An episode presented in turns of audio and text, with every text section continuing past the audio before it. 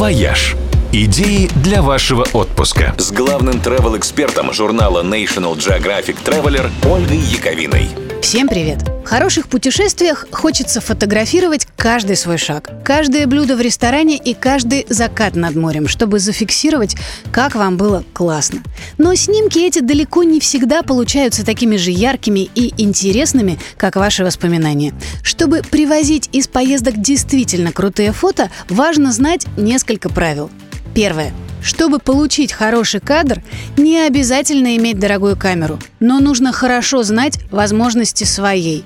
При каких условиях она сделает хорошее четкое изображение?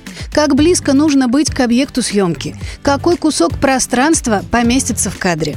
Если вы точно все это знаете, то даже фото с мыльницы будут выглядеть как идеальная открытка. Правило номер два. Хороший фотограф не ленится.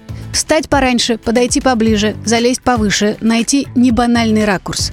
Он не боится тратить время на ожидание. Пока люди уйдут из кадра или войдут в него, пока выглянет солнце, пока придет высокая волна, пока лев откроет глаза и зевнет. Хорошие кадры находят те, кто умеет искать и ждать. Третий секрет – постобработка.